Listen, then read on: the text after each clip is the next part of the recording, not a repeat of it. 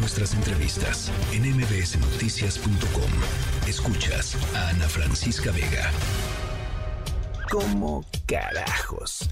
Finanzas personales con Adina Chelminsky. Adina Chelminsky, hoy traes el, el tema del año, diría yo. El tema de la vida. sí. ¿Cómo carajo poner prioridades financieras y cómo saber por dónde empezar, qué hacer, eh, cuál es el orden que tenemos que seguir en nuestra vida financiera? Y por orden me refiero a cuáles son los pasos cronológicos para poder tener una vida financiera ordenada.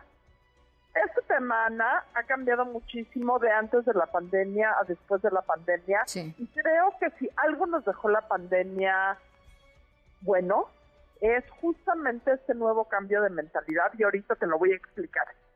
Cuando yo era joven y empecé a hablar de finanzas personales, lo primero que te decían es, tú empieza invirtiendo, ya todo lo demás se va a arreglar. lo más importante es invertir.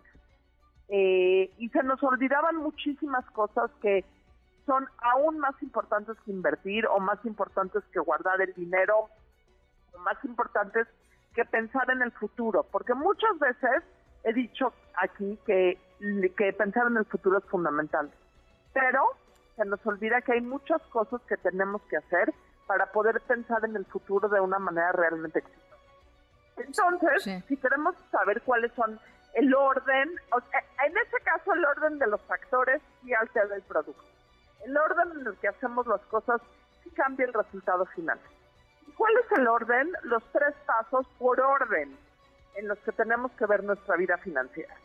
Primero, en el momento que hoy, cuando empezamos a ser adultos o tenemos 60 años, en el momento que tenemos que tomamos el control de nuestra vida financiera, en lo primero que tenemos que pensar es si estamos bien protegidos. Sí. Eso es en lo primero que tenemos que pensar. Nada de invertir, nada de gastar, nada de en la universidad, nada de la hipoteca de la casa, nada del préstamo del coche. Lo primero que tenemos que pensar es si estamos bien protegidos. Si estamos bien protegidos es tenemos una pequeña cuenta de emergencia para solventar quizá tres meses de gastos en caso de que llegue a pasar. Algo, claro. Que tengamos los seguros adecuados para proteger nuestra vida financiera. Si tienes auto, tener tu auto asegurado, eh, si no tienes seguros públicos, tener un seguro de gastos médicos privados y tener un testamento independientemente de la cantidad de dinero que tengas. ¿Por qué tenemos que empezar por la protección? Porque si no estamos protegidos, en cualquier mínimo desvarío de la vida, todo lo que construyamos eh, de... Sí, se te puede esfumar, ¿no? Se, se esfuma en un minuto. O sea, si no tienes un seguro de gastos médicos público o privado, eh, de una institución pública o privada, y te enfermas, todos los ahorros que tenías se van a ir a solventar los gastos de la enfermedad. Así es.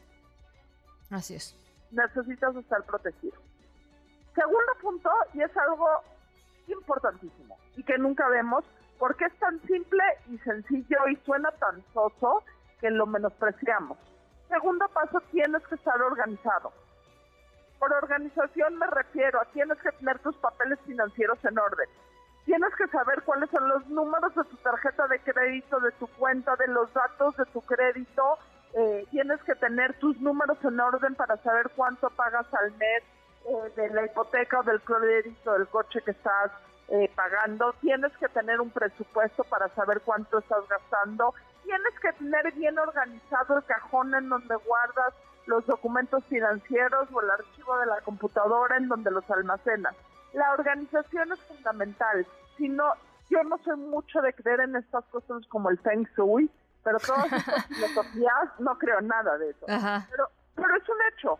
Si no tienes organización, si no están limpias las cosas, te cuesta muchísimo más trabajo sí, sí, todos los papeles. Si tienes un desmadre en tu casa, para ponerlo eh, en, en castellano, pues este, la cosa no funciona, se te pierden, se te pierden los asuntos, en fin, puede suceder. No, y no los puedes solucionar. Y no para las mujeres es un tema. Si tienes toda tu bolsa, eh, que es una metáfora, si tienes toda tu bolsa revuelta, la tarjeta de crédito con el dinero, con el chicle masticado, etcétera, etcétera, que eso pasa en la cartera, en la bolsa y en las finanzas personales, nunca vas a poder encontrar más. Así es, así Entonces, protección, organización.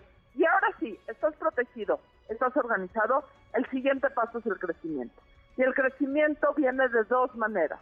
En pensar en lo que quieres conseguir en el presente, porque el presente que te mejora también es un crecimiento, y en lo que quieres conseguir para el futuro. Ya, muy bien. Híjole, bueno, Adina, eh, hay mucho que platicar sobre este último punto. ¿Te parece si lo, si lo platicamos en la, en la siguiente? Me parece perfecto. Te mando un abrazo, Adina. Un abrazote. MBS Noticias.